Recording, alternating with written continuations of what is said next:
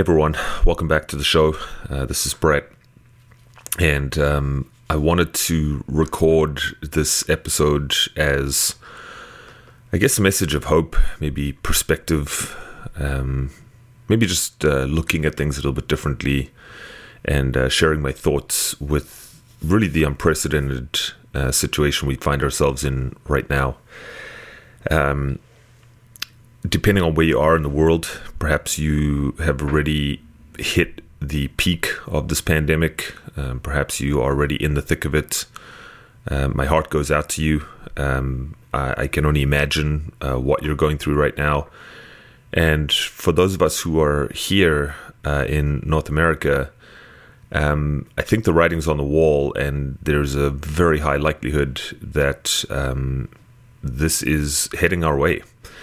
Um, all of the pointers are there, the markers are there, the data shows that. And I think collectively as a society, we are facing something that we have never ever faced before.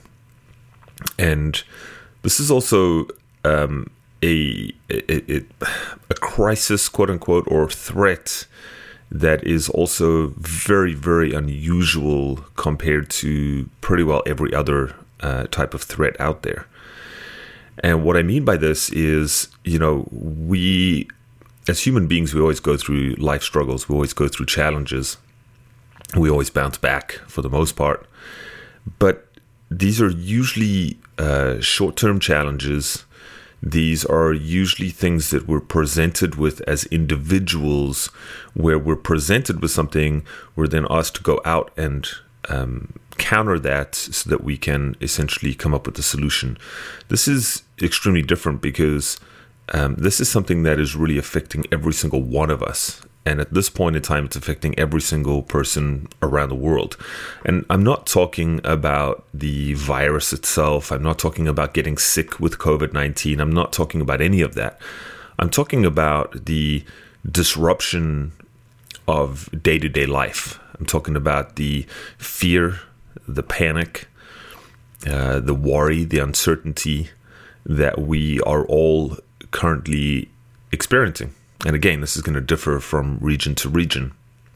Um, I think that people in the southern hemisphere, um, you know, unfortunately, flu season is not there yet. Uh, so I know that there's not as much panic down south yet, and I know because I have a lot of friends and family down there. But here in North America and in the northern hemisphere, we are really hitting the hockey stick curve, and we are being asked to instead of go out there and do something, we're actually being asked to do nothing at all. Right? We're actually being asked to stay home. We're being asked to sit on our butts and do nothing at all. That is the best possible thing that we can do right now. And it makes it very interesting because again, we've any crisis or any um, situation like that is normally met with a counter response, and in this case, the counter response is to sit and to do nothing. So there's a lot of noise going on around out there, um, especially social media is really amplifying the fear factor. There are dozens of theories that are going on, whether they be conspiracy theories, whether they be scientific theories, uh, whether it's the origins, the actual impact of the virus. And really, what this is doing is creating a lot of confusion. All right, it's creating a lot of confusion, it's creating a lot of panic, it's creating a lot of stress. And I feel that as we move forward, because I cannot see this being a short term problem here, I cannot, there's just, there is no way the data just does not show that this is going to be a two week quarantine or three week quarantine and then we're all just going to get back on with our lives. All right. It's just not looking like that.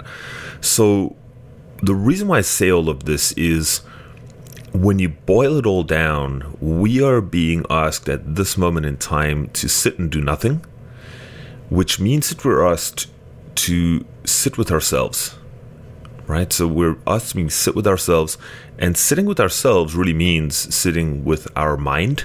It means sitting with our emotions, and we are now essentially locking ourselves down or self isolating, which I think is a very, very important and good thing to do right now.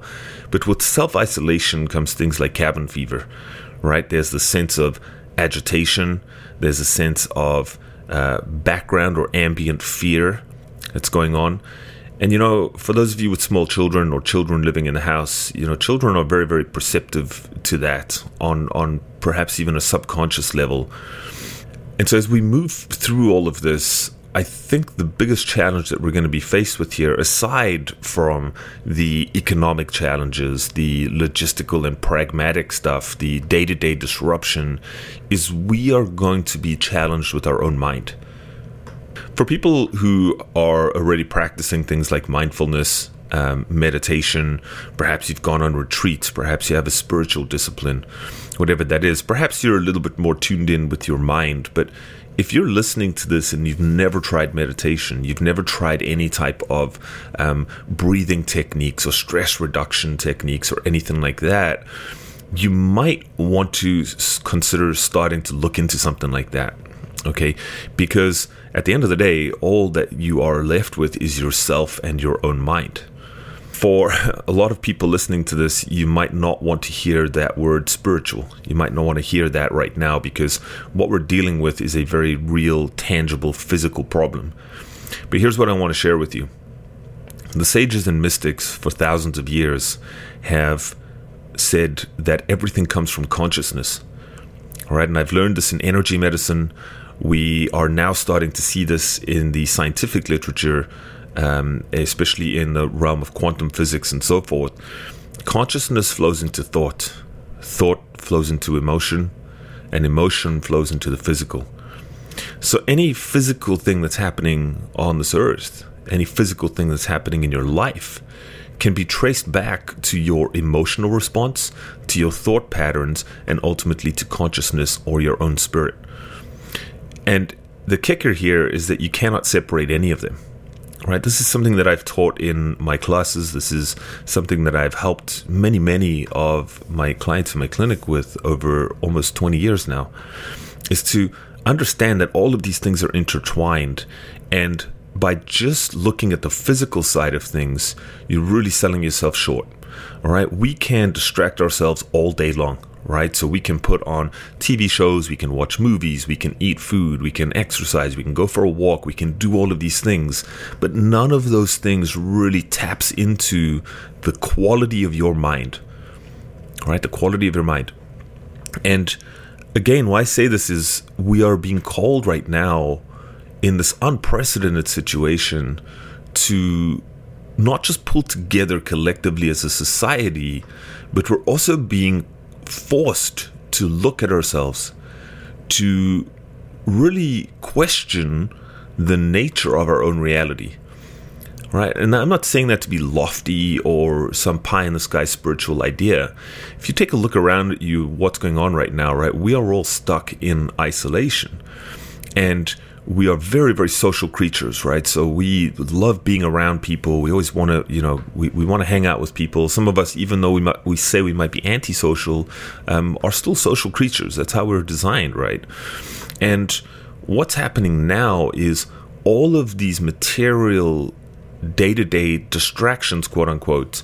And what I mean by that is the getting in the car, you know, um, having a cup of coffee on the way to work, uh, chatting with the boss, sitting in the office, coming back, making dinner.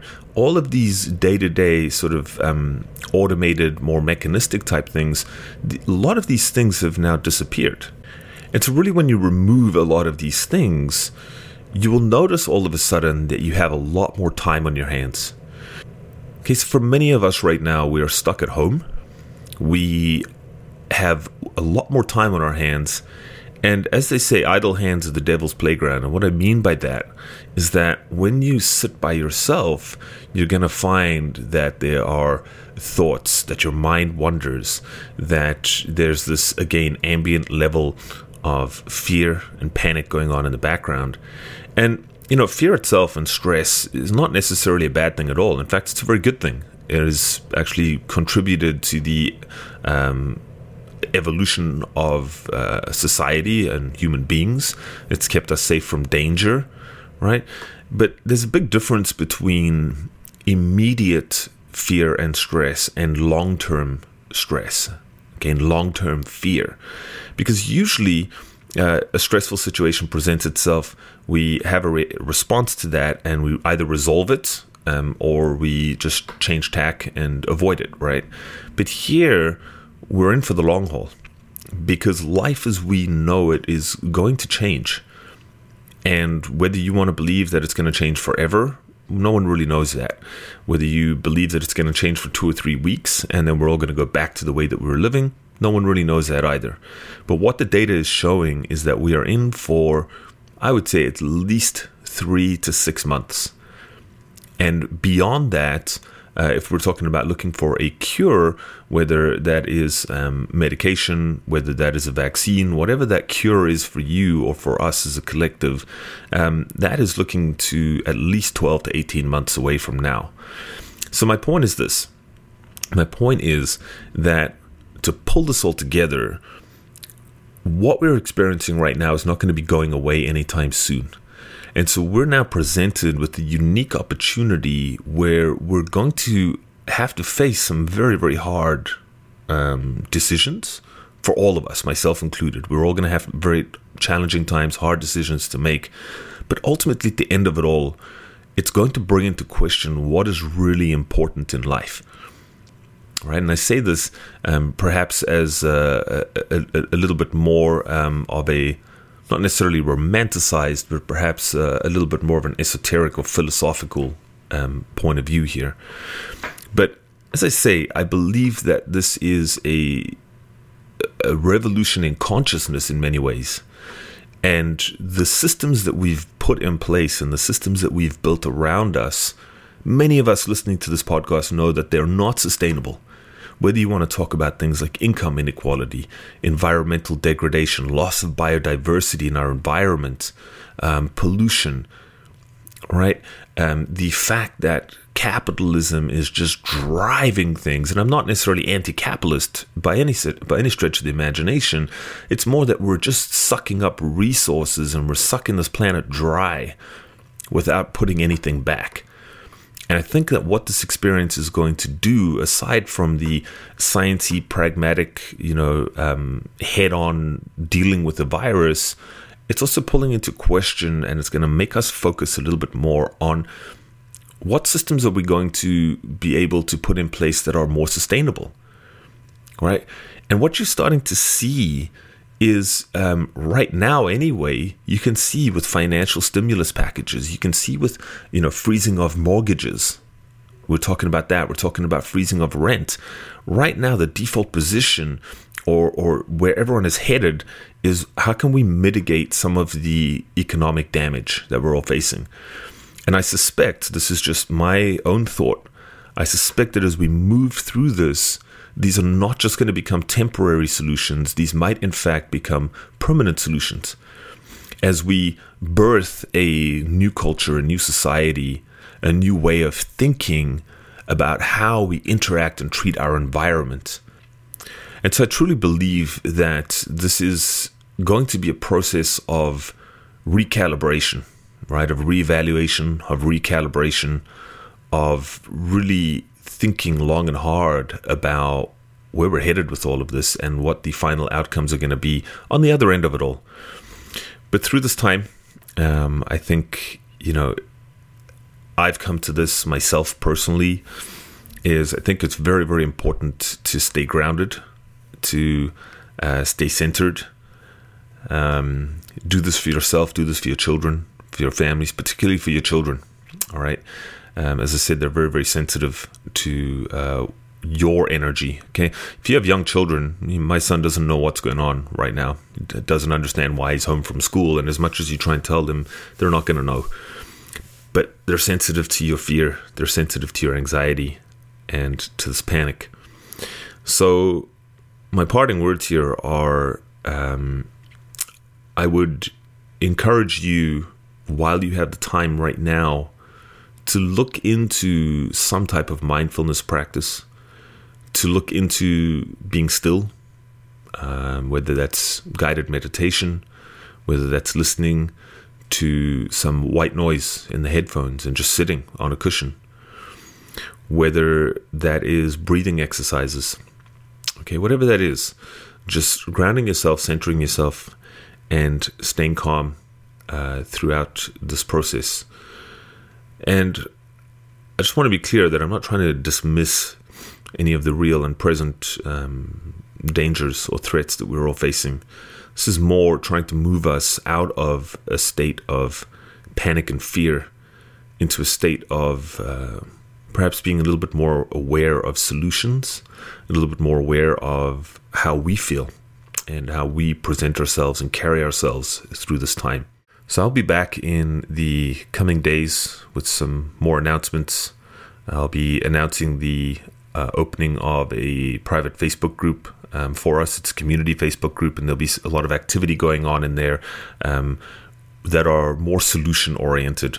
Okay, if you haven't checked out my blog, just as a final word, I uh, crafted a fairly long blog article with some very practical uh, tips with regards to supplementation that you can do. So I'm going to throw a link down in the show notes uh, for this one as well. But um, yeah, I think that's it from my side today. And um, just wish you nothing but strength, love, and uh, hope as we all move through this uncertain time.